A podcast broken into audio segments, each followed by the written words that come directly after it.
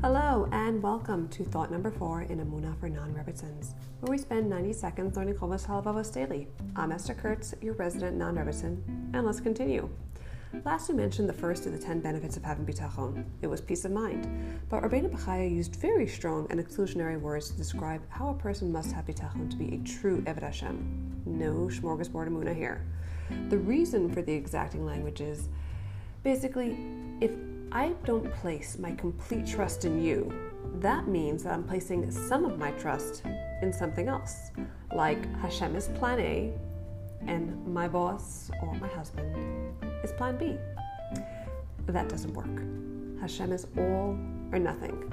Now, obviously, if you're listening to this, fellow non Rebbitzin, you're likely not all there yet. But we have to know what the goal is, what perfection looks like, so we can aim.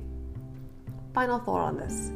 If we place our trust in something other than Hashem, then He withdraws His hashgacha from us and leaves us in the hands of Plan B. I pray you have a kind boss. This leaves us in a bit of a catch 22. So we know what we're supposed to have, but we're not there yet. And if we're not there yet, that means we're relying on something else.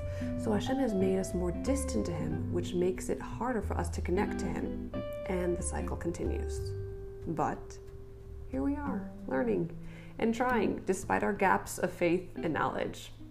10 points to Gryffindor for us. We'll pick this up again tomorrow. Until then, keep on believing.